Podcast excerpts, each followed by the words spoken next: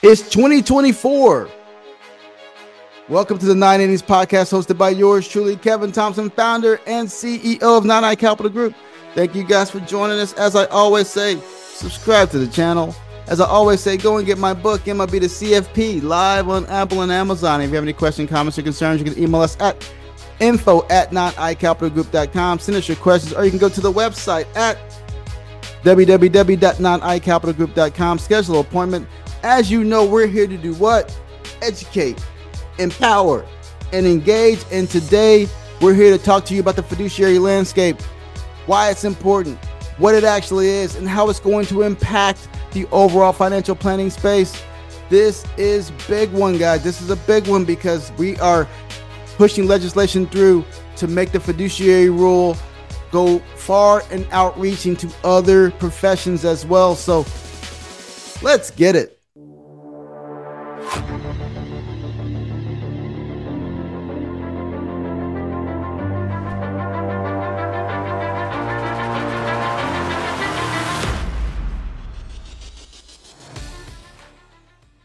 So we're going to first start talking about understanding what the fiduciary rule actually is, right? So let's just kick things off there. So the fiduciary rule in a nutshell, it's a set of regulations designed to ensure financial advisors act in the client's best interest. Well, you're sitting here and thinking, well, shouldn't they always act in the client's best interest? Well, yes, they're supposed to, but no, they don't always have to because there's multiple approaches in financial planning. So this basically means prioritizing the needs over their own uh, corporation, prioritizing the needs of the clients before their own individual interests, prioritizing the needs, the needs of you as a client before they think about anything else. I know it's supposed to be common knowledge, but again, this is something that's that's going deep and and and and deeper into the industry. So the fiduciary rule again, regulatory framework designed to ensure that financial advisors operate with the utmost integrity and prioritize the best interests of their clients. In essence, it's a pledge that goes beyond more mere compliance. It's a promise to always act in a manner that safeguards and enhances the financial well-being of those who are entrusted with the financial assets. So, so when we talk about acting in the best interest, right? When we talk about clients, we're referring to the fiduciary rule that compels advisors to put clients' needs ahead of, heads of their own, right?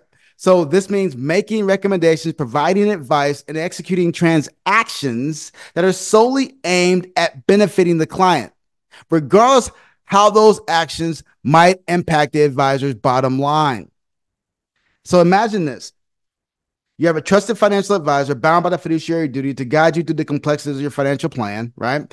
The duty extends to every aspect of the relationship, from investment recommendations to financial planning and risk management. So the fiduciary rule sets a higher standard than the traditional suitability rule. The suitability standard, we all know, is that you click some boxes, you answer some questions, and then boom, this investment is suitable. Great, let's put them in it.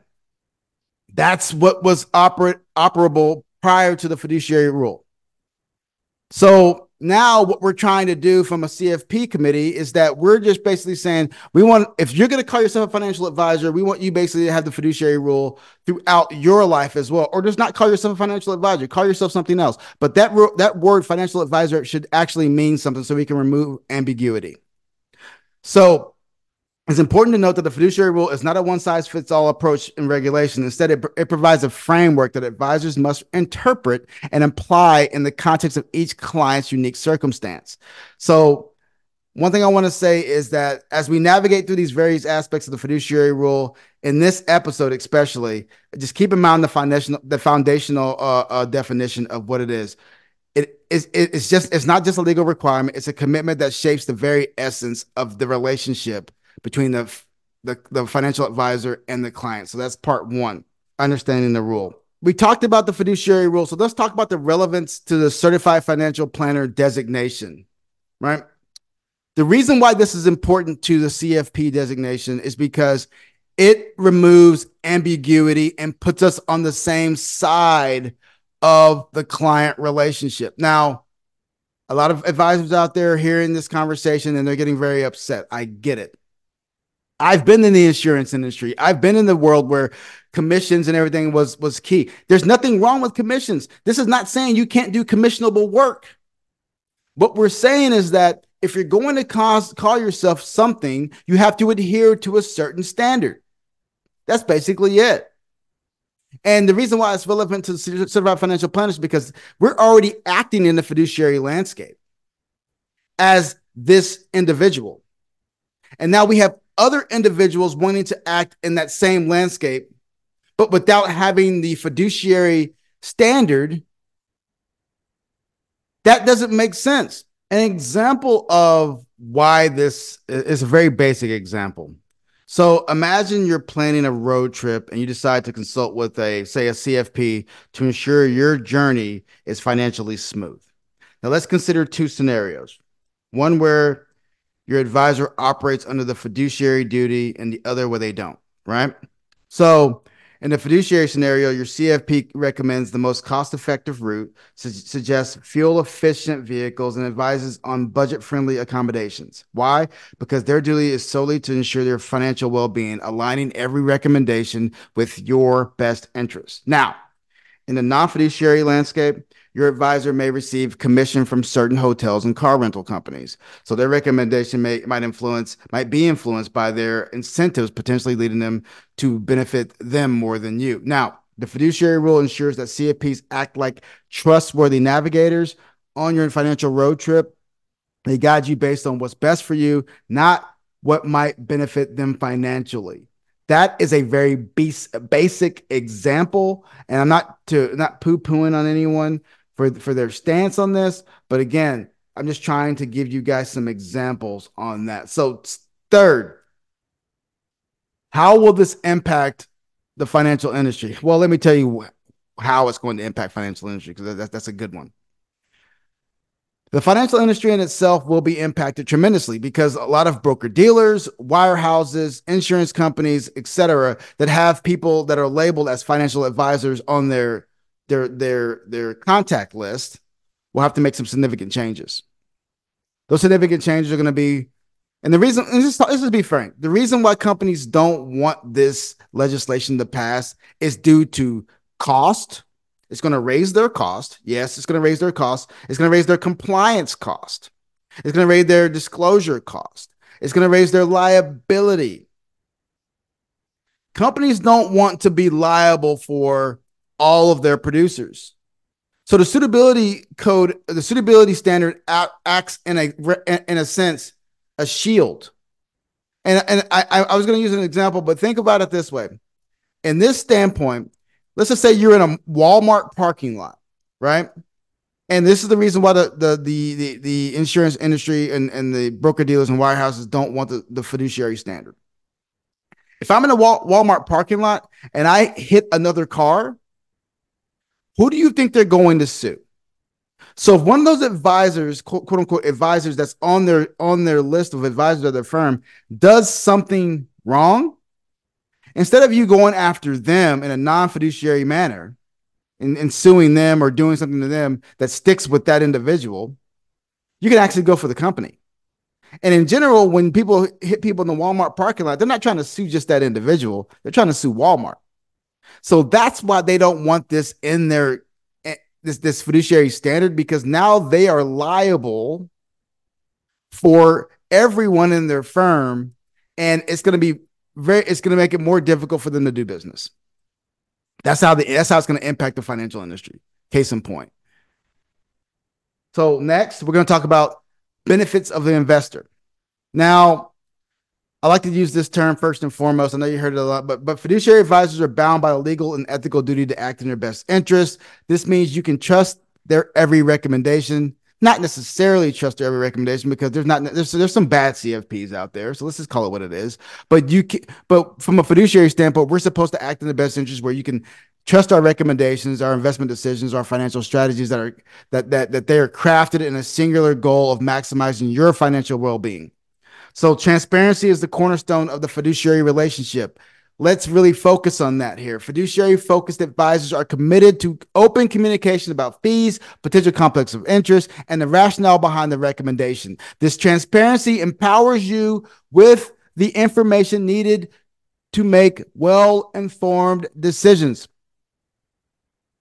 One of the key points here is the minimizations of conflicts of interest.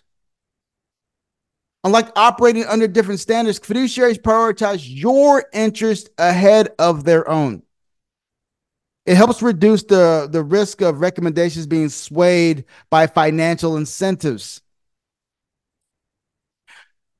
Fiduciary advisors often provide comprehensive approach to financial planning. They consider not only your investment portfolio, but also factors outside of it, like tax planning, retirement planning, risk management. This approach ensures that your financial strategy aligns with your broader life goals, fee structures, etc. So, by prioritizing your best interests, fiduciary advisors contribute to building long term trusting relationships. This relationship is purely not transactional. It's a partnership focused on your financial success. When your advisor succeeds in helping you achieve your goal, it's a win win scenario. That's the benefit to the investor. So let's go to the next one. Who does the finan- fiduciary rule impact? So, so let's identify let's identify that for a reason for, for a quick moment. It's going to impact, like I said before, wirehouses, broker dealers, basically all of us in the financial industry. And and here's the reason. Everybody wants to call themselves a financial advisor, a financial planner, a financial coach, yada yada yada. Well, let's just be frank. I said this on I said this on one of the threads. We were talking on LinkedIn a couple days ago, and I said we can make this very simple. If you don't want to be a fiduciary and be held to that standard, just don't call yourself a financial advisor. Strip the strip the financial advisor from you. You can call yourself whatever you want to call yourself, but you cannot use the financial advisor as your tag. That's not who you are anymore because you don't want to you don't want to be ruled by the fiduciary standard. And that's okay. Just don't be a don't be considered a financial advisor. The rule, the reason why is because there's so much ambiguity in this world where everybody can call themselves a financial advisor, and then they're asking questions. Well, are you in the suitability standard? Are you fiduciary standard? Do you charge fees? Do you do this?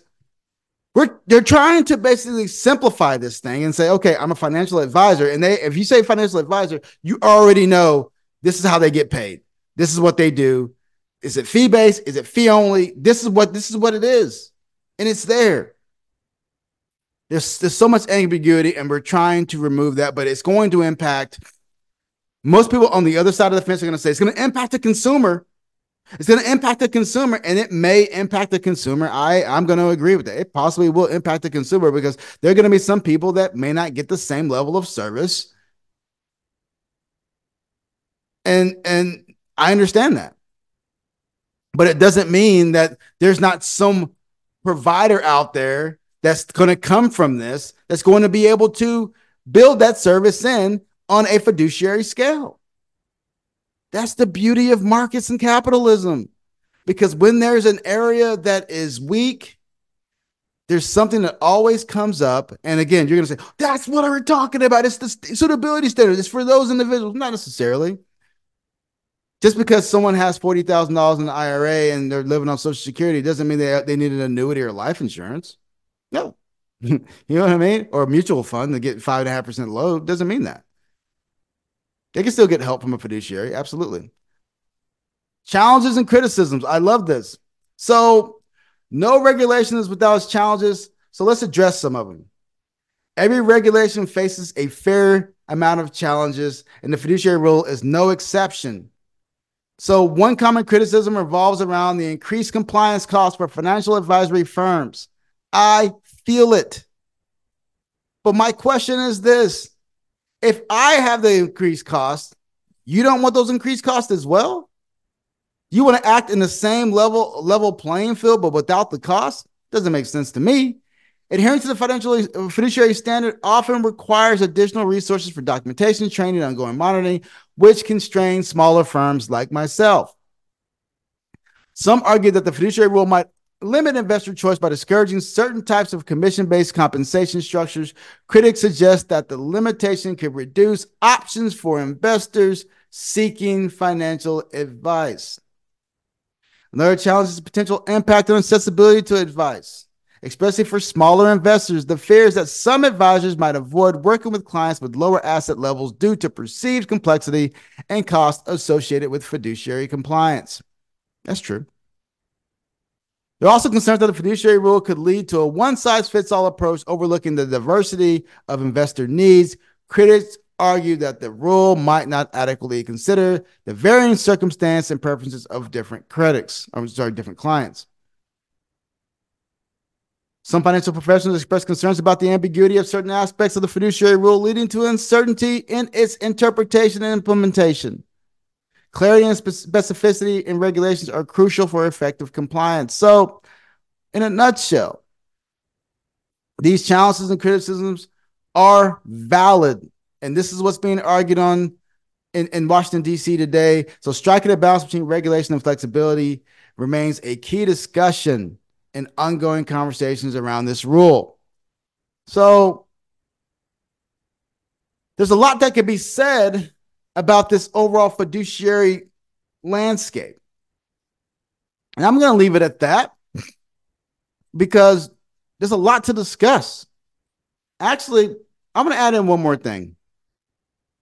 This is about you, the investor. This is about what you guys should be consider considering. Why should the average investor care about this fiduciary rule? Okay, so let's shift focus to why this matters to you. Understand this.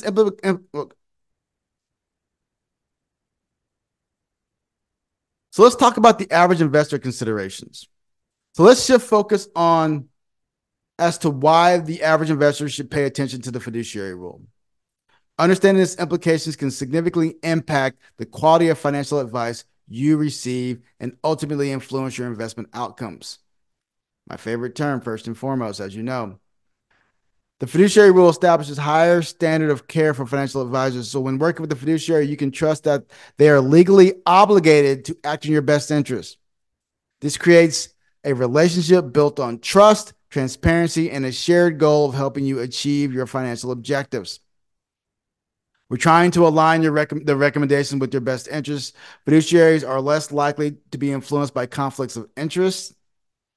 We're less likely, uh, in regards to um, the, the, fiduciary rule emphasizing the importance of ongoing communication education. Fiduciary advisors are encouraged to keep you informed about your investments, provide regular updates, and, and educate you on your financial matters. For the average investor, this means by having a partner who is not only focused on performance of your investment, but also the overall financial well-being. In contrast, non-fiduciary advisors may be held to a lower standard, which could potentially lead to advice that may not be in your best interest.